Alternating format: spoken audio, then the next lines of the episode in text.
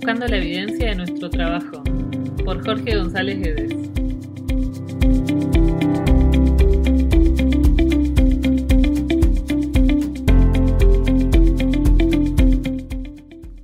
Hola a todos, ¿cómo están? En este nuevo podcast, Iván Telno. Iván es profesor, licenciado de Educación Física y actualmente está cursando la maestría en Formación y Desarrollo de Alto Rendimiento Infanto-Juvenil en la Universidad de Lomas de Zamora. Él es preparador físico de triatletas, corredores de fondo, ha sido preparador físico de fútbol en divisiones formativas y profesionales y es preparador físico de jugadores de tenis de la inserción al alto rendimiento deportivo. También es docente en la Universidad de Lomas de Zamora en la licenciatura de alto rendimiento, pero fundamentalmente es un gran colaborador y gran amigo con el cual vamos a hablar sobre un interesante paper de Tim Gabbett que se llama La paradoja de la prevención de lesiones en el entrenamiento, y en donde él se plantea si deberían los atletas entrenarse de forma más inteligente y más dura.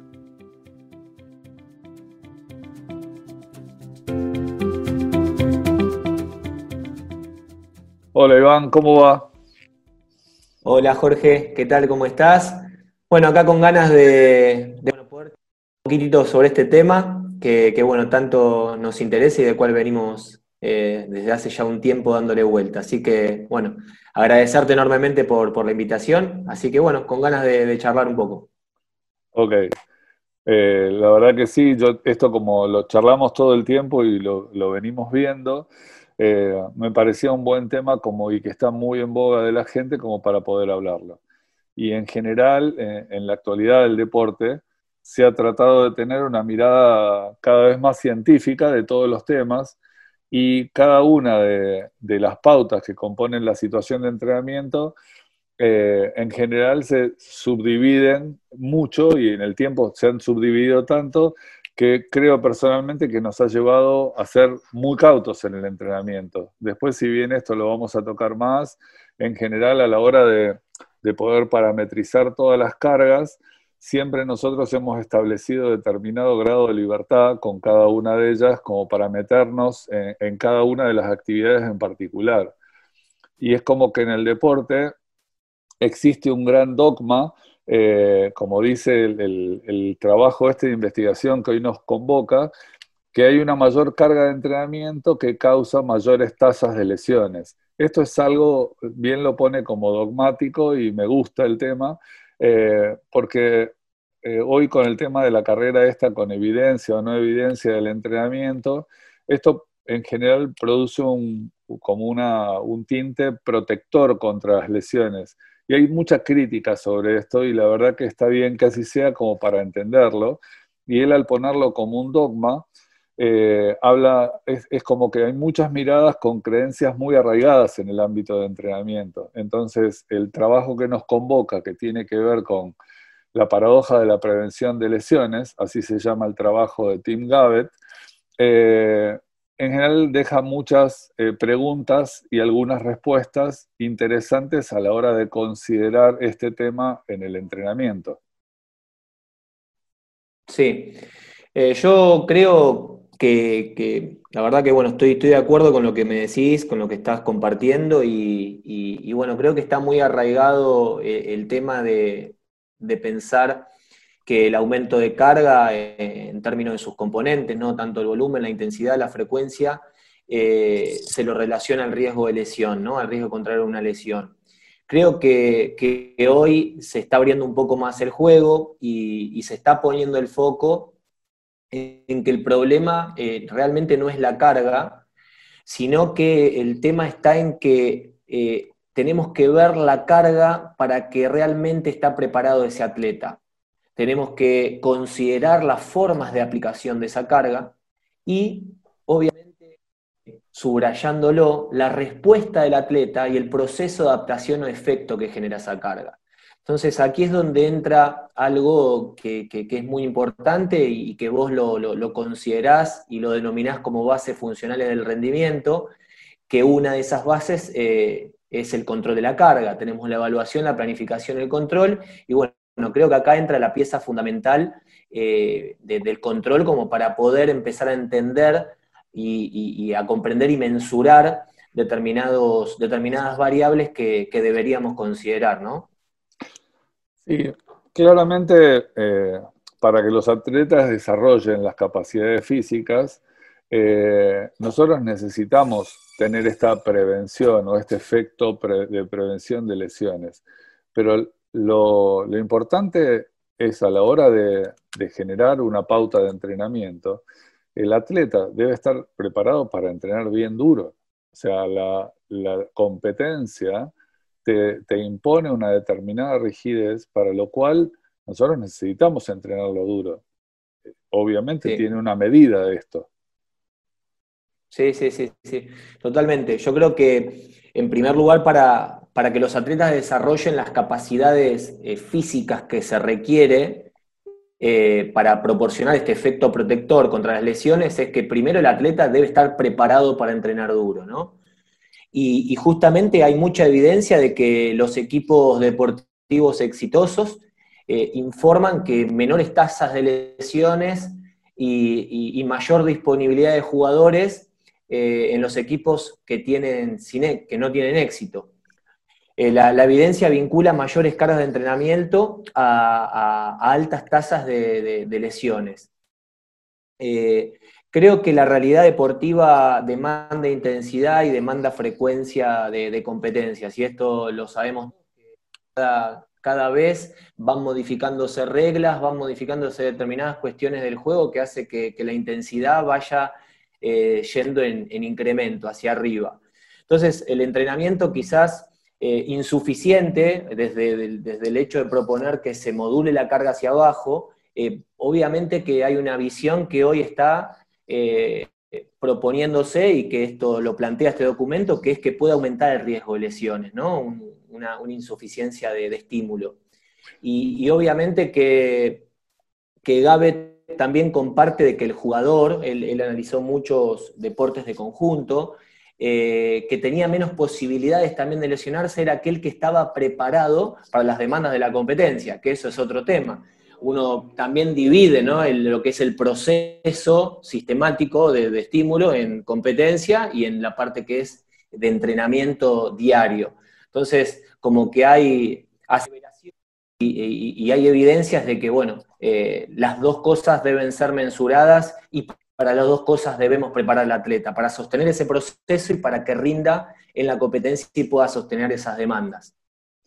Eh, en general, eh, el modelo que él, que él nos plantea se basa en evidencia de que las lesiones sin contacto no son causadas por el entrenamiento per se, sino más bien por un programa de entrenamiento inadecuado. En general, el aumento excesivo y rápido de las cargas de entrenamiento es probablemente una de las causas más importantes eh, en la proporción de lesiones. Entonces, yo creo que ese punto, creo que todos convergemos en eso, y más nosotros que en este momento nos toca entrenar, los dos venimos de deporte que entrenamos de conjunto, pero hoy nos toca más entrenar deporte, tiempo y marca. Creo que tanto en uno como en otro, esto es un factor clave cuando en realidad nosotros somos los que manejamos una parte de esas cargas dentro de la estructura de entrenamiento que se plantea. Totalmente, sí, sí, sí. Eh, en primer lugar, podríamos considerar a, dos cuestiones que para mí hay que resaltar, ¿no? Que, por un lado tenemos que tener en cuenta la carga del entrenador y, por otro lado tener en cuenta la carga del deportista. Eh, Gabbett conversa un poco y, bueno, profundiza un poco sobre determinados factores que podrían incidir eh, en un riesgo a contraer lesión o no, y hace un planteo que me parece interesante, que es que, él dice que el rendimiento es igual a, la aptitud menos la fatiga. y, considera como que ambos conviven permanentemente y se relacionan entre sí relacionando la aptitud como el efecto positivo, como el proceso, y relacionando a la fatiga como el efecto negativo o el estímulo ¿eh? que puede durar entre esa sesión misma y, unos días anteriores, eh, unos días posteriores a la sesión, perdón. Y, por otro lado propone esto de un concepto de, lo que se denomina una carga efectiva. Eh, y acá donde también empezamos a volver a lo mismo, ¿no? a, poder realmente hacer lo que el deportista está preparado para hacer en, base a sus respuestas y adaptaciones. Yo creo que también es importante que ahora que vamos a, empezar a, meternos en el tema del control de carga, también poder definir cuestiones que, en este documento están presentes, que es lo que es la carga aguda y la carga crónica. La carga aguda es aquella que ocurre en un periodo de tiempo, muy corto, eh, representa la fatiga y, el estímulo viene y se va mucho más rápido que la carga crónica. Esto es entre una sesión, podríamos atribuírselo como carga, como carga aguda de una sesión, a una semana. La carga crónica se lo relaciona a la aptitud que ha adquirido el deportista a través de un proceso largo, que Gabbett lo que en, lo que cierra en un número este proceso es unas tres semanas de trabajo continuo. Esta obviamente tarda más tiempo en desarrollarse, pero lleva menos tiempo en disiparse. Y en cualquier momento lo que nosotros podemos ver teniendo una posibilidad de mensurar esto, es ver si nuestro atleta está en un estado relativo de aptitud o de fatiga. Por eso es tan importante poder eh, insertar dentro de nuestra dinámica de análisis eh, eh, y entender no solo lo que tiene que ver con la carga que proponemos, que es la carga del entrenador, sino también con la carga del atleta, que es lo que está generando esta carga en cuanto al efecto eh, dentro del sujeto, ¿no? Claro, esto es como, como llenar un camión de tierra. O sea, nosotros tenemos un camión que resiste tantas toneladas, le empiezo a cargar, a cargar, a cargar, y una vez que llené todo el camión, que en donde pienso que ese camión está lleno de tierra y puede transportarla, le engancho un acoplado lleno de tierra. Entonces, ese, ese camión lleno de tierra más un acoplado, quizás ese camión esté preparado para transportarlo, arrastrarlo o llevarlo. Pero en realidad la problemática está en cómo vamos acostumbrando a esa estructura a poder llevar toda esa tierra y toda esa, toda esa carga que implica el entrenamiento, independientemente para lo que la preparemos, o sea, de a poco nosotros lo vamos preparando. Eh, entonces, en esto que se ha convertido un poco el entrenamiento, que es esta parte, llamémosle prudente del entrenamiento, tenemos que tener en cuenta lo, lo que nos decía Carlis en el 73 sobre carga eficaz. Entonces, él nos hablaba que el entrenamiento debe ser un, de un esfuerzo físico selectivo para estimular la respuesta deseada sin producir un agotamiento por un esfuerzo indebido. En esto un poco yo creo que se debe haber basado Tim Gabbett a la hora de eh, trabajar, porque al fin y al cabo lo que estamos educando y entrenando es la, lo, lo tan llamado hoy resiliencia de ese deportista. Sí, tal cual.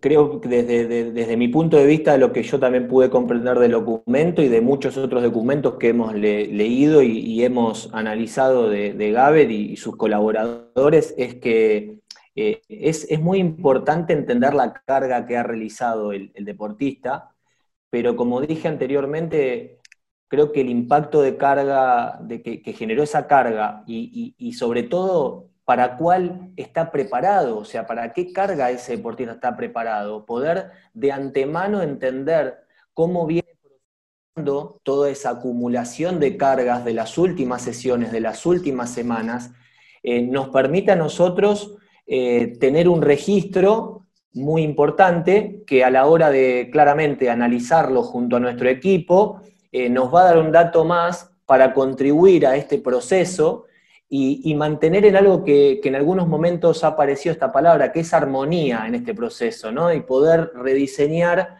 y ajustar determinadas variables para que ese proceso de adaptación y de mejora de rendimiento vaya en la dirección que uno busca. Eh, vos nombraste una palabra que es súper importante a la hora de considerar eh, las pautas de entrenamiento, y obviamente el, individuo, el deportista, en función de su objetivo, es el que nos reúne a todos. Eh, a todos me refiero, y a lo que hablabas vos de equipo, es a los que intervenimos en el proceso de formación y consolidación de ese deportista. Y donde trabajamos mano a mano, obviamente, con el entrenador, con los médicos, los psicólogos, kinesiólogos, los padres y el entorno de ese deportista. creo que ahí surge el concepto que tiene que ver con las precauciones que nos tomamos al planificar y que constituyen la, creo, la verdadera acción preventiva. Sí, sí, sí, totalmente, Jorge. Eh, me parece que, el hecho de, de poder conformar y, darle lugar a un trabajo interdisciplinario eh, viene a, nosotros a, creo que a ponernos en otro contexto frente a los resultados que queremos lograr. Yo creo que con lo que dije anteriormente, el hecho de poder uno visualizar y, mensurar determinadas cuestiones que tienen que ver no solo con agentes externos, sino internos del deportista, en, términos de, cuando hablamos de internos adaptativos, ¿no? Eh, nos permite a nosotros poder, junto a profesionales de la salud que integran nuestro equipo interdisciplinario, determinadas decisiones porque el foco nuestro eh, básicamente es más allá de, mejorar el rendimiento, que es el, resultado hacia, uno, hacia donde uno va, creo que hay algo que es muy importante, que es la prevención de una lesión. La idea sería que nunca el deportista tenga que asistir a la sala de kinesiología o de traumatología, entonces entre todos poder trabajar para gestionar determinadas variables que nos permitan al menos reducir los riesgos. Acá sabemos que los riesgos siempre están, pero eh, la, idea sería poder determinar determinados puntos que a nosotros nos pueden contribuir a inducir o a predecir si eso eh, puede suceder o no. Entonces, creo que esto, junto con la comunicación efectiva de todo el equipo, las tomas de decisiones serían mucho más objetivas. Sí, esto un poco nos lleva hasta acá, casi lo que hemos charlado es, un poco las bases de lo que es este trabajo y lo que todos nos tomamos con precaución del el, poder eh, valorar correctamente qué es lo que hacemos para lograr esa adaptación del individuo. Pero toda la vida hemos valorado, eh, y esto es lo que nos reúne en este documento, siempre nosotros valorábamos lo que llamamos las cargas externas que tienen que ver en cuanto al volumen, la intensidad y la frecuencia que hay en nuestra planificación. Ahí está un poco la magia del entrenamiento. Eh, él cita un interesante estudio en el que el incremento casi de 10 veces la carga del entrenamiento generó un aumento del 10% del rendimiento en un grupo de corredores, ciclistas y patinadores que va un poco en contra de lo que entonces veníamos hablando respecto de la prevención. Habíamos hablado de la prevención.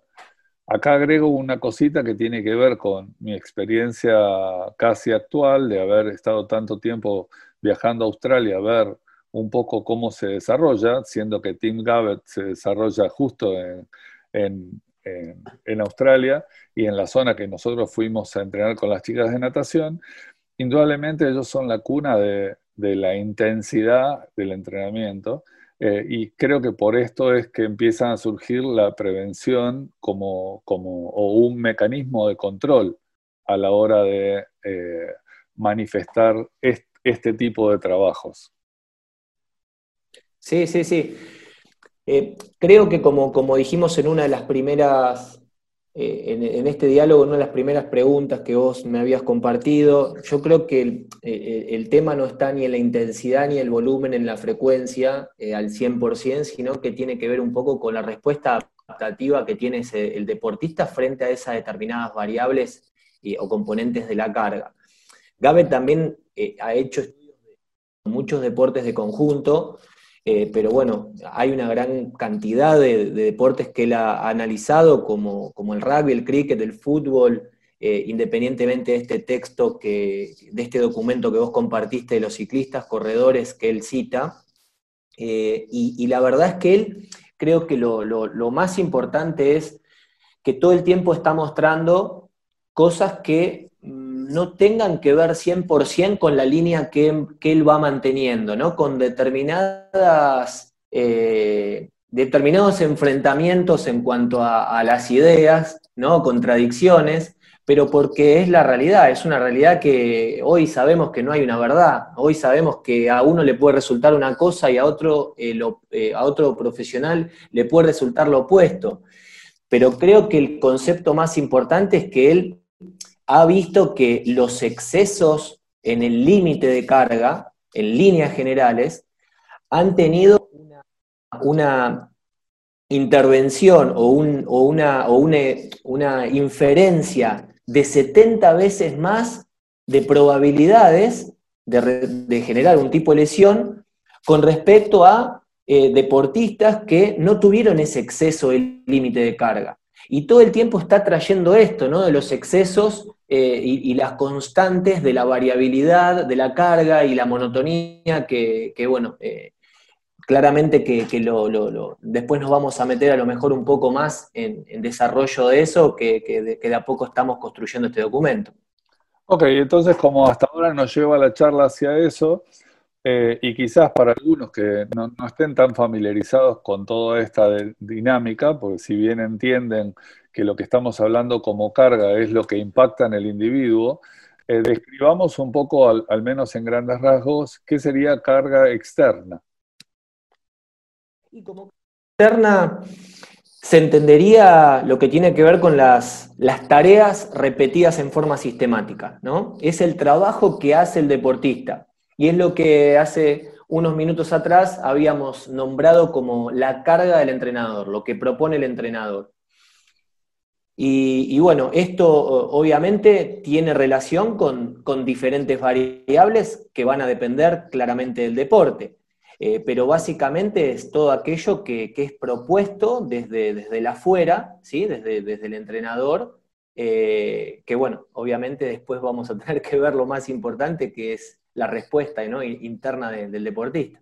Claro, o sea, la pregunta del millón cae a lo siguiente, que es la carga interna, pero el tema es entonces de carga externa puede ser eh, tomado como las demandas del deporte. Si un partido de rugby son dos eh, tiempos de 40 y si un partido de tenis tiene tantos games y determinadas cosas, el recorrido de la cancha, las distancias a recorrer, los tiempos de, de acción y pausa, todo eso viene a ser, la cuantificación de todo eso viene a ser esa carga externa. Entonces, Totalmente. carga interna, ¿qué vendría a ser? Y como carga interna podríamos meter a lo que tiene que ver la respuesta fisiológica, psicológica, biomecánica a ese estímulo externo. Es la respuesta del trabajo que se ha presentado, ¿sí? Y, que esto impulsa la adaptación. O sea, esto es lo que vendría a ser como, la carga del deportista, ¿no? Lo que percibe y el efecto que genera esa carga dentro del cuerpo del, deportista.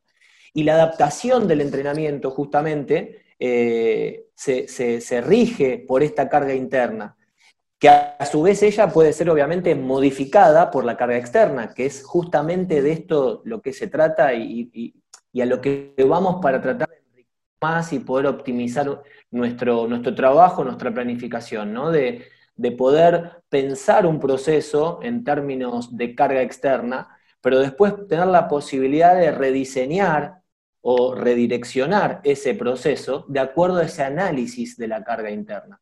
Por eso es esta relación. Y también entender que, que acá viene también otro tan importante, ¿no? que una misma carga externa puede generar distintas cargas internas a personas diferentes. Entonces, acá es donde es muy enriquecedor esto de, poder no solo mensurar lo externo, sino que entender qué pasa a nivel interno.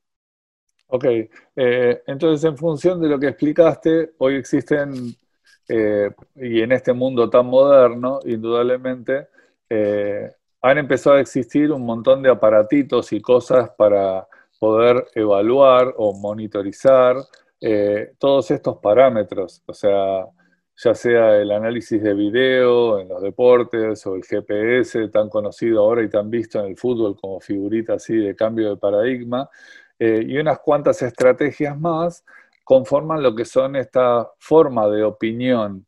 O sea, eh, ya que por ahí no todos los que están escuchando están familiarizados con esto, estaría bueno por ahí describirles algunos elementos que hoy se utilizan y también algunas ideas que yo puedo aclarar también de cosas que he usado de la época que no había tecnología, vos sos más chicos, eh, de cómo medir esa carga externa y esa carga interna con algunos parámetros que pueden ser una herramienta útil para orientar la función del entrenador y esa planificación de la cual venimos hablando.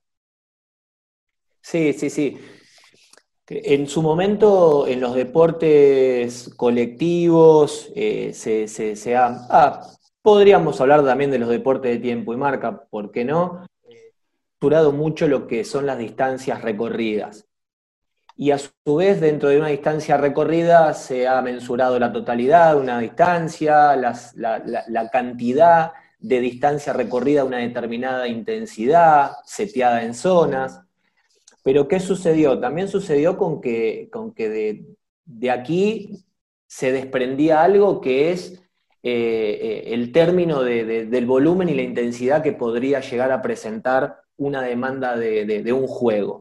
Tomando como punto un juego de deporte colectivo, eh, nos estamos dejando afuera acciones que son de altísima intensidad, que no se pueden expresar o, cuantificar muchas veces en términos de distancia, pero que implican una gran demanda y un gran componente en cuanto al estrés mecánico, como pueden ser lo que hoy escuchamos como los arranques, los frenos, aceleraciones, aceleraciones, saltos, lanzamientos, entonces, eh, creo que vino a traer también el GPS un poco es a poder eh, clarificar y cuantificar que, realmente la, carga percibida de un deportista, de un jugador, de un partido, no la tenemos que relacionar directamente a algo que tiene que ver con una distancia, sino que creo que habría que relacionarlo, que es lo que se propone, sobre acciones de alta intensidad también, que son las que como, dije anteriormente, más demanda muchas veces generan.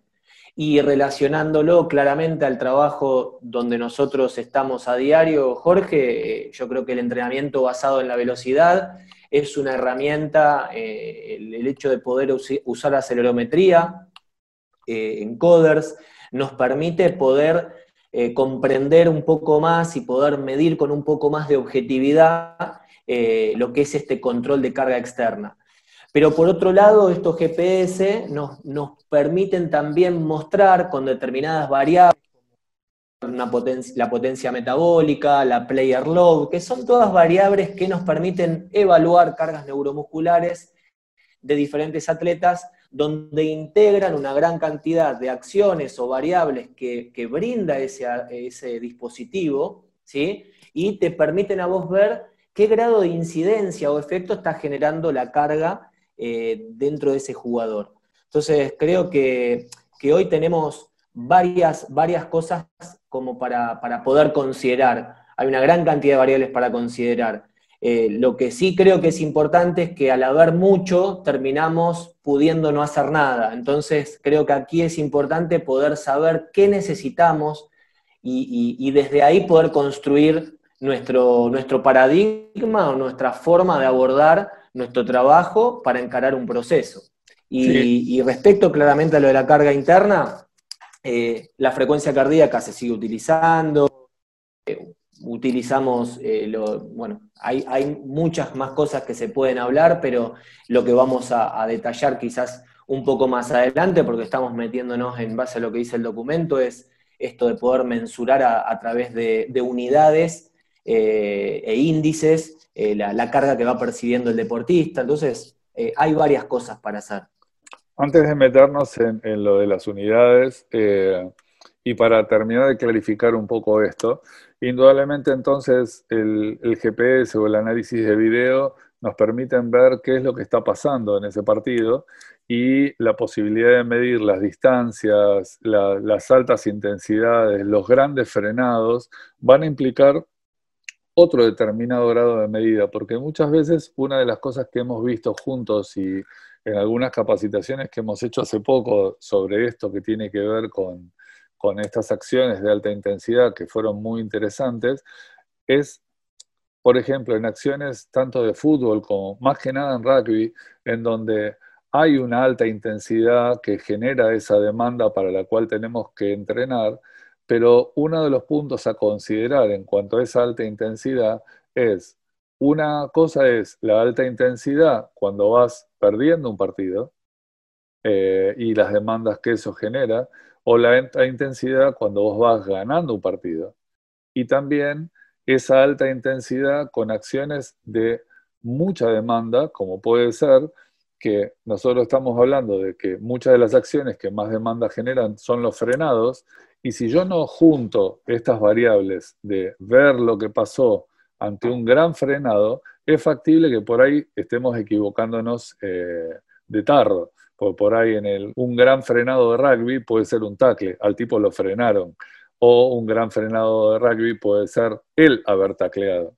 Con lo cual las acciones que demandan son diferentes para los cuales debemos preparar ese individuo eh, y en esto está el libre juego de carga externa y carga interna para ver qué producen esas acciones rápidas o muy intensas en el individuo y su posible evaluación.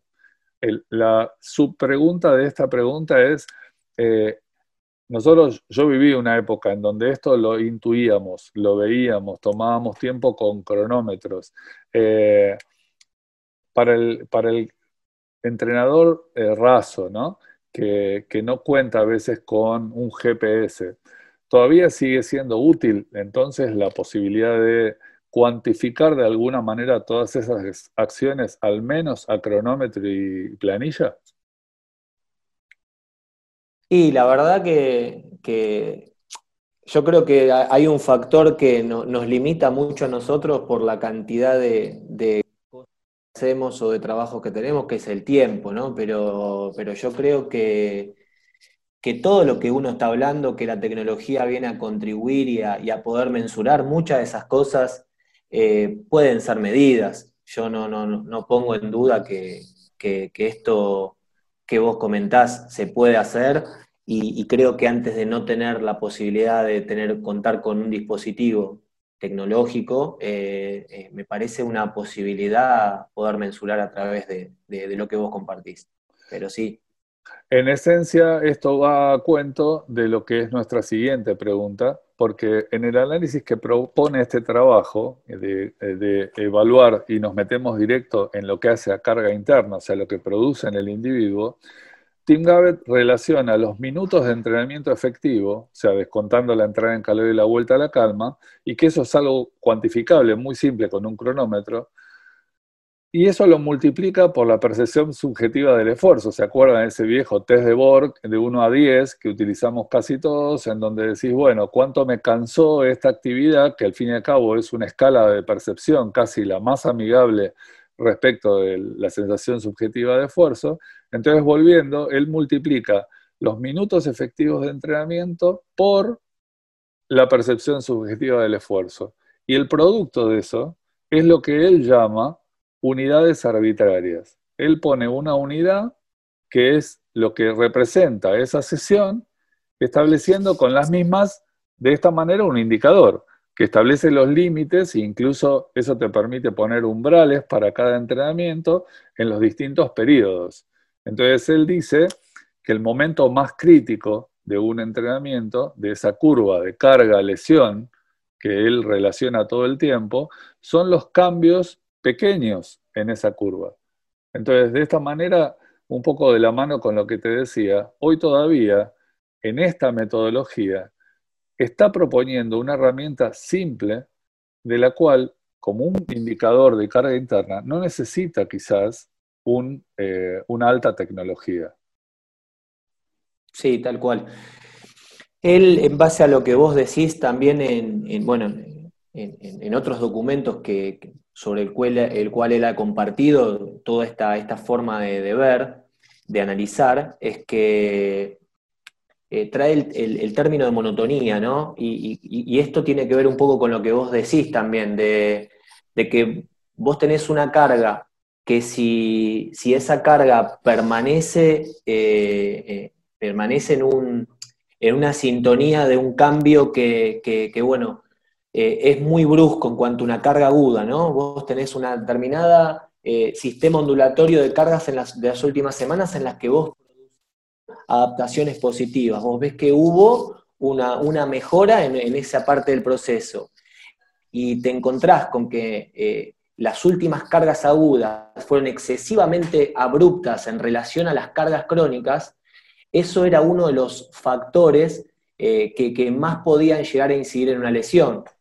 Como por otro lado lo opuesto, que es tener cargas crónicas muy bajas, ¿sí? En relación a lo que es la carga aguda. Entonces, el tener carga crónica abajo significa que no hay un buen estado ¿sí? de, eh, de, adaptación o de condición física. Él lo denomina estado de aptitud.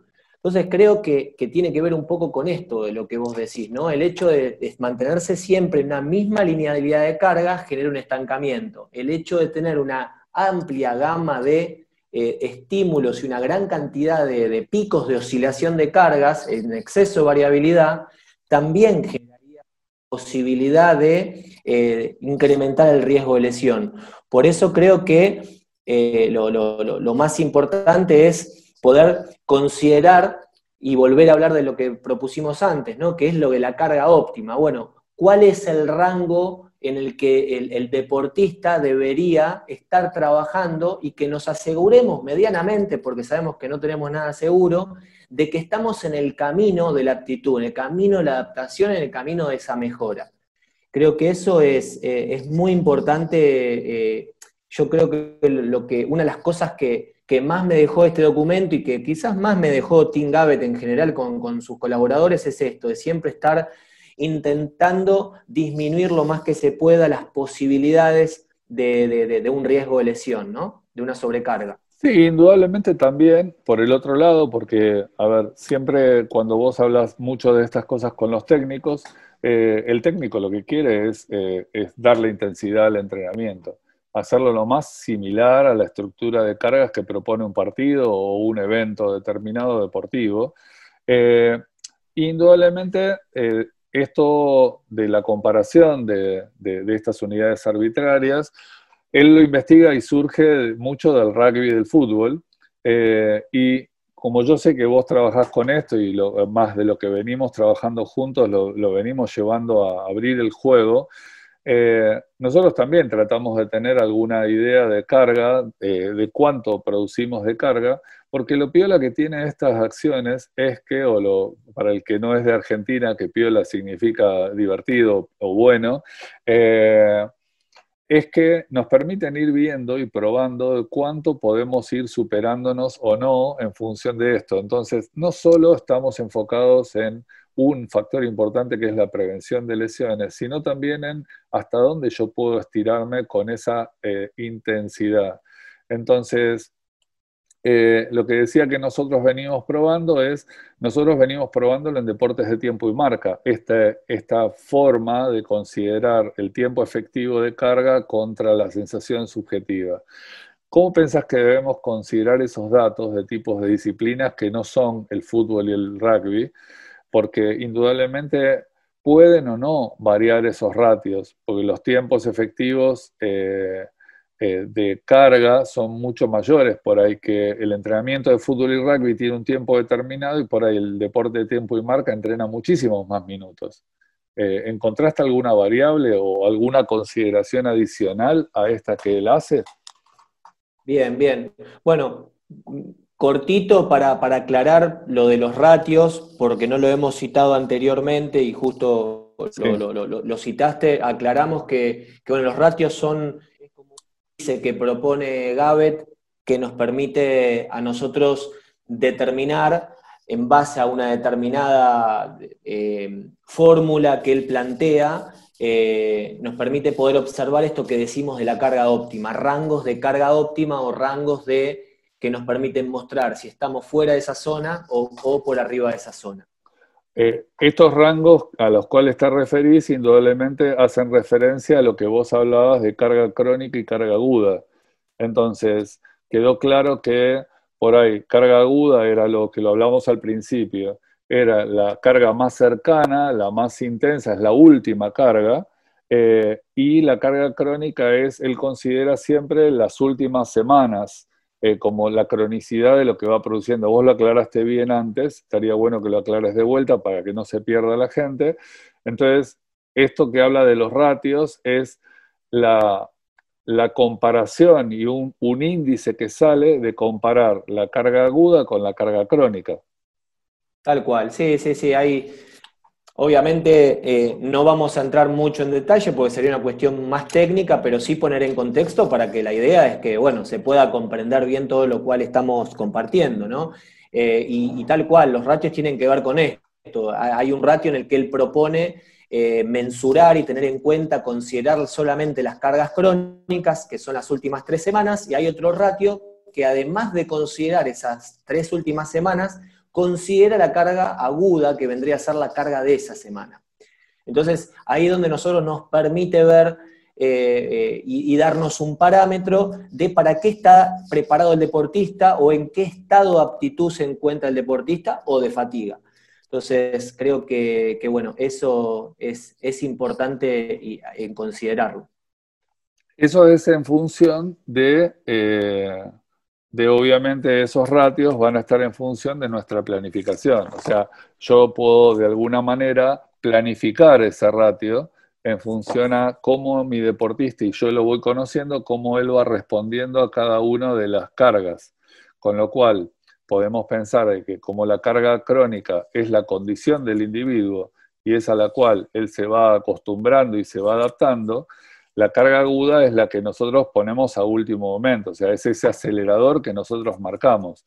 Y él menciona un dato interesante, porque él dice que el aumento mayor del 10% entre semanas, o sea, si yo tengo que planificar una semana y voy a planificar la otra, como sabemos, el cuerpo lo que vamos haciendo es estresándolo, el cuerpo se adapta, yo lo expongo nuevamente y eso así sucesivamente. Indudablemente eso implica también entender de que no puedo subir eternamente, eh, ni tampoco subir mucho entre semanas. Si yo tengo una carga determinada una semana, la carga aguda de la carga semana siguiente no la puedo hacer demasiado grande. Él en el documento expresamente propone que la carga entre semanas tiene que ser más o menos de un 10% de unidades arbitrarias. Recuerden que nosotros multiplicábamos tiempo efectivo por eh, sensación subjetiva de esfuerzo de cada sesión. Si sumamos toda la semana, tenemos la unidad arbitraria de toda la semana entre esa y la semana que viene tiene que haber un 10% de incremento. Eh, ¿Podés hacer alguna consideración al respecto de esto en cuanto a tu experiencia? Sí, sí, Jorge. Y acá estaría bueno, también tiene que ver un poco esto con, la, con lo que vos planteaste antes de, bueno, que estamos juntos experimentando esto con, deporte de tiempo y marca. Y lo que estaría también eh, importante relacionar es eh, la consideración de, de, un deportista recreativo a, uno alto rendimiento. Los que están escuchando eh, lo puedan bajar a la práctica. Eh, no vamos a hablar solo del alto nivel, sino que la idea es poder compartir lo que estamos viviendo con deportistas que son amateur, que lo hacen por salud y a nivel recreativo. Y fue esto, que esto de, de, poder visualizar los ratios y estas diferencias porcentuales que tienen que ver con lo que hablamos antes de la monotonía, ¿no? de que tiene que haber una variabilidad de carga para producir efecto y estímulo, eh, y por, por ende adaptación, pero esa variabilidad no puede excederse, porque el exceso generaría un exceso de fatiga y probablemente un déficit en la capacidad de adaptabilidad.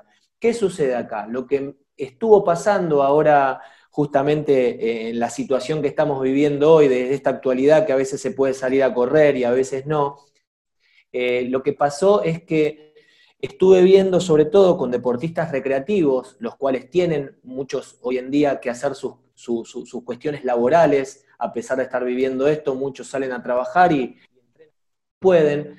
Nos dimos cuenta que había un porcentual muy amplio, y te diría a veces de hasta un 80% de diferencia una semana a la otra, eh, y esto nos marca que si el deportista no está comprometido con la actividad, en términos, si es profesional, nosotros ya sabemos que eh, va a haber un, mínimo de variabilidad de cantidad de estímulo de una semana a otra, pero si es un nivel recreativo, deberíamos poder eh, utilizar estos ratios o estos índices para poder hablar con nuestro deportista y plantearle, plantearle que al menos vaya por una regularidad de carga. ¿sí? O sea, en lugar de estar viendo la incidencia que puede llegar a haber en una lesión, eh, por el diferencial de porcentual, tratar de verlo desde el lado de la prolijidad, de decir, no da para que en una semana tengamos un 60% de diferencia respecto a la otra, después tengamos un 30, después un 100. ¿Por qué no buscamos regularidad? ¿Por qué no buscamos un compromiso,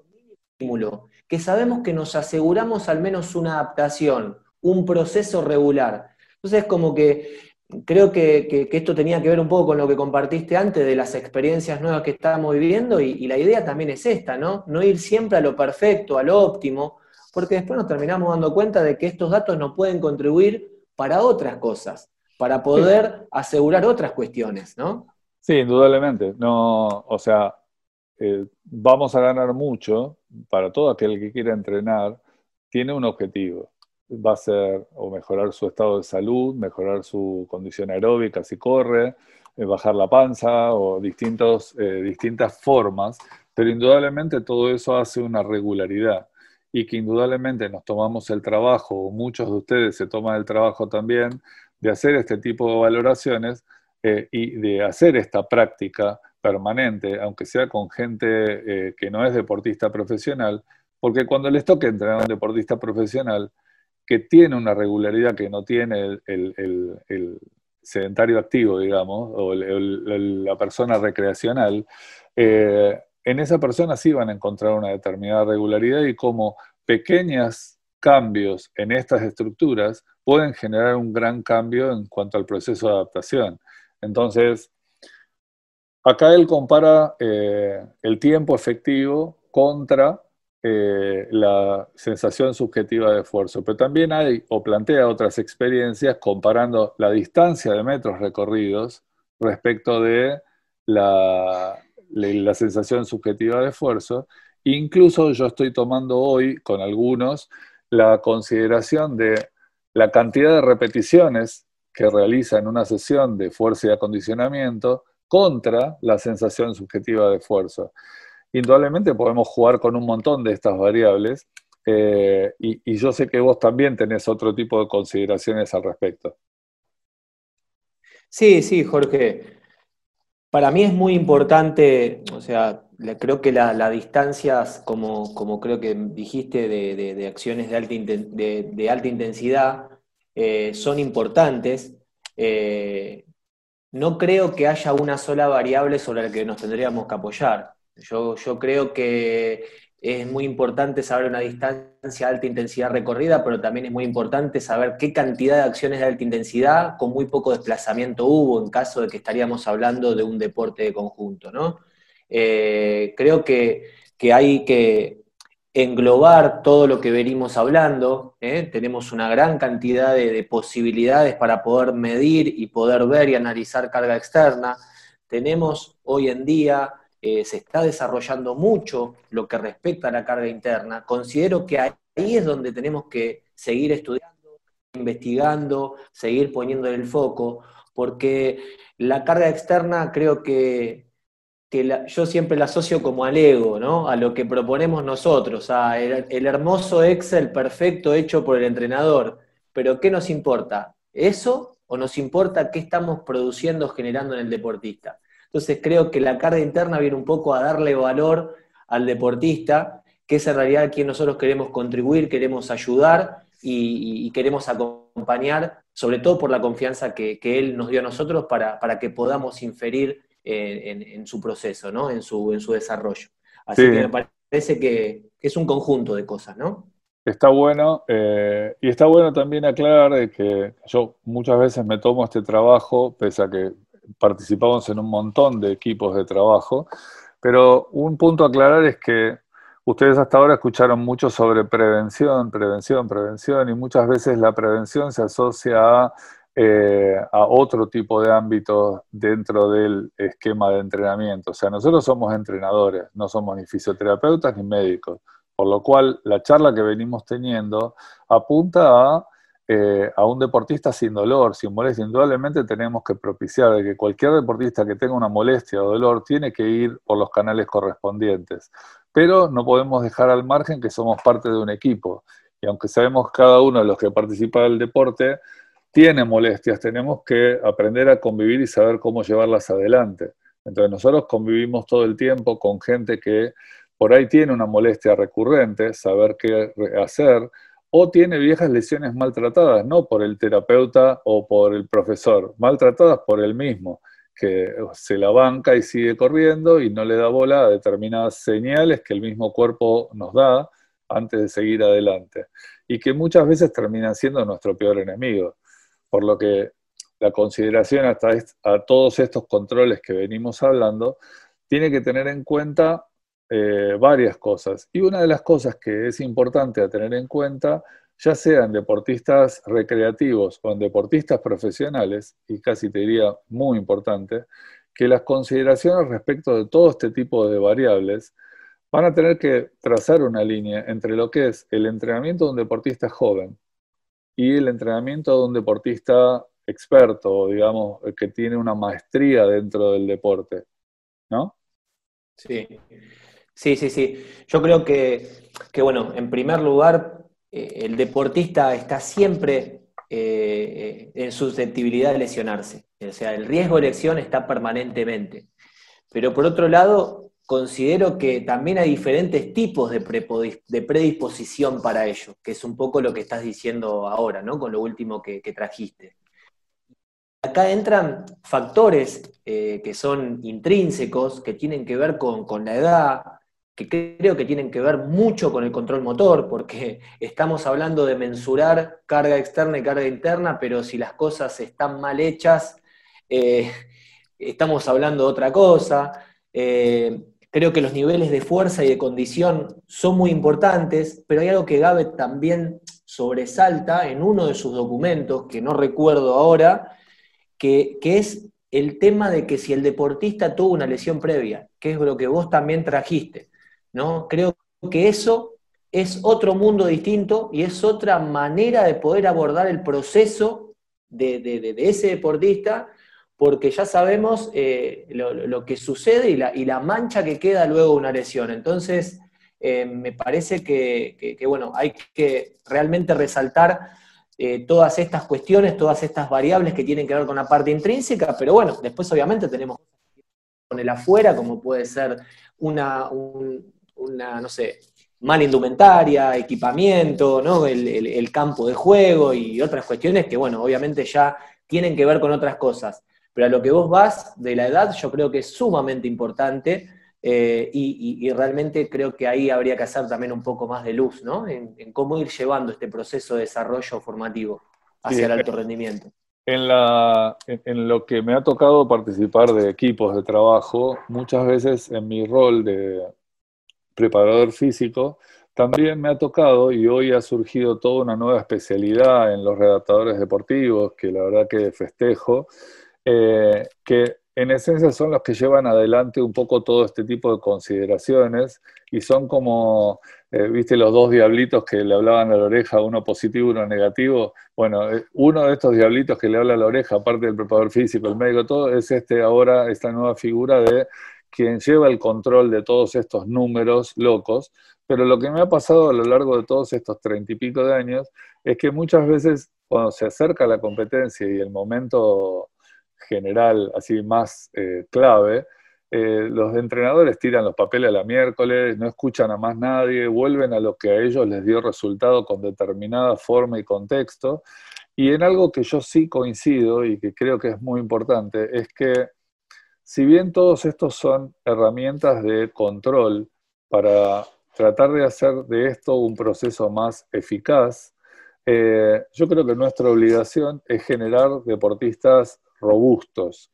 Robustos me refiero a tipos que se banquen la carga que impone la competencia, sea cual fuera la competencia, si hablamos de deportistas de elite o si hablamos de deportistas recreativos que nos vino a ver para un objetivo dado, que cuando llegue el momento de ese objetivo dado esté realmente preparado.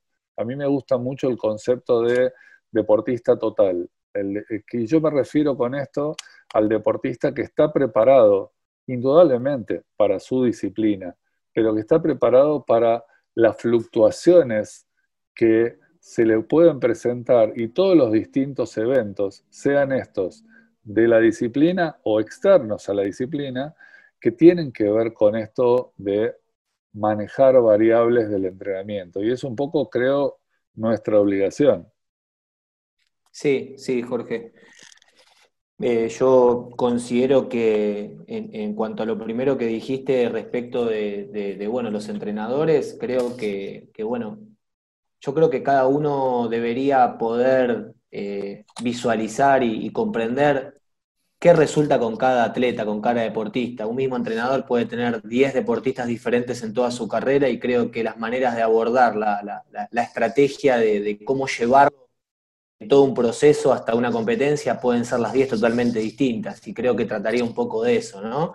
Eh, porque somos seres humanos y, somos distintos, entonces las maneras de llegada y, de, y de tomas de decisiones para, para poder construir rendimiento eh, deberían ser por diferentes caminos, deberíamos estar abiertos a eso. Creo que como primer, primer punto es eso. Y, respecto a lo último que dijiste, eh, me parece que, que, todo esto de la tecnología, el conocimiento que hoy está tan al alcance de todos, eh, deberíamos utilizarlo para, para construir un, un, modelo nuestro, ¿no? Construir lo que a nosotros nos da resultado poder probar aquello que vemos que a otros le dio resultados, pero creo que no entrar en esto que hablamos siempre, ¿no? de, siempre hablar de la evidencia científica, eh, porque lo dijo tal o a tal le dio resultado. Creo que la evidencia nos trae mucha información, pero después la práctica nos va a poder gestionar y nos va a poder producir nuestra, nuestra propia evidencia. Y, me parece que, que, como vos decís, somos un poco responsables de esto de, poder hacer todas estas cuentitas y, poder entender y analizar todos estos datos para contribuir con el entrenador, contribuir con un cuerpo médico y así todos principalmente manejemos el mismo idioma y si manejamos el mismo idioma y, estamos alineados con lo que queremos, eh, me parece que los resultados serían distintos. Eh, así que yo, yo, creo que el camino va, va, va por ahí. Y un poco como cierre a, esto que, plantea el documento y rescatando uno de los puntos que hablamos, yo creo que pese a que obviamente como toda nueva iniciativa tiene críticas, eh, impulsores y detractores, yo trato de ponerme un poco al margen de eso y hacer un análisis coherente para mi realidad, para mi contexto y poder hacer una adaptación eh, importante que a mí realmente me, sirva. Y, creo que lo que más aporta este documento es que está muy cercano a la realidad de poder realizarlo, aunque no tengamos elementos, porque un cronómetro y una planilla sí tenemos y podemos manejar un Excel como para establecer estas pautas. Así que esto es lo que rescato de este documento, me pareció interesante. Y bueno, obviamente, como siempre, desde hace ya tantos años, te agradezco que me acompañes en este camino y, que, me, que me despata en todas las locuras que se me ocurren, como esta del, podcast, que la idea es aportarle algo en nuestro idioma a todos eh, y que se puede completar después, obviamente, con la lectura del documento. Mira, Jorge, yo Creo que también el documento, va, la, línea sobre la que estamos hablando de, de, y, sus colaboradores y, bueno, todos aquellos que van por ese camino, eh, creo que no nos tenemos siempre, como dije anteriormente, eh, enamorarnos o casarnos de una teoría. Eh, sí creo lo mismo que vos, que hay muchas cuestiones que se plantean que son altamente prácticas y que realmente las estamos adaptando a nuestra realidad eh, como lo venimos trayendo hace varias reuniones atrás y construyendo juntos de cómo poder mechar cuestiones que tienen que ver con esto en nuestra dinámica, en nuestra realidad. Entonces ahí donde está el hecho de construir, ¿no? Y no, no, no, no hacer un copy-paste.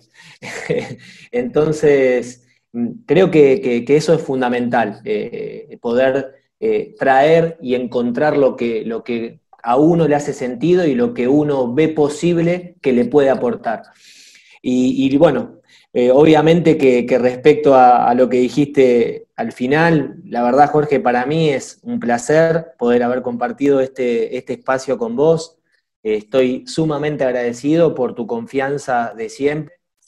Es que, que bueno, sos eh, un, gran, un gran compañero mío, un, guía para mí, me has, me has dado mucho, me has enseñado mucho, me has encaminado en un, en un montón de cuestiones y, englobando a todo eso, que creo que lo más importante, más allá de lo profesional, sos, sos una gran persona y a la cual aprecio mucho. Así que eh, un gran amigo. Así que gracias, eh, de corazón. Bueno, gracias a todos, gracias por compartir este espacio y bueno, vamos a seguir insistiendo con, con estas eh, aclaraciones de espacios y de cosas y tomar un poco de conciencia todos juntos, que creo que nos ayuda a a cerrar un poco la idea de cómo poder entrenar mejor a, nuestros atletas, sean ellos atletas súper profesionales o la señora que vemos todos los días en nuestra clase particular, porque cada uno de los detalles que podemos ir aprendiendo tenemos la obligación de poder ir adaptándolos para no solo lograr el objetivo junto con ellos, sino pensar en la salud de ellos y que nuestra profesión cada vez se acerque más a, ser eh, un agente de salud igual que todo el resto. Así que bueno, muchas gracias.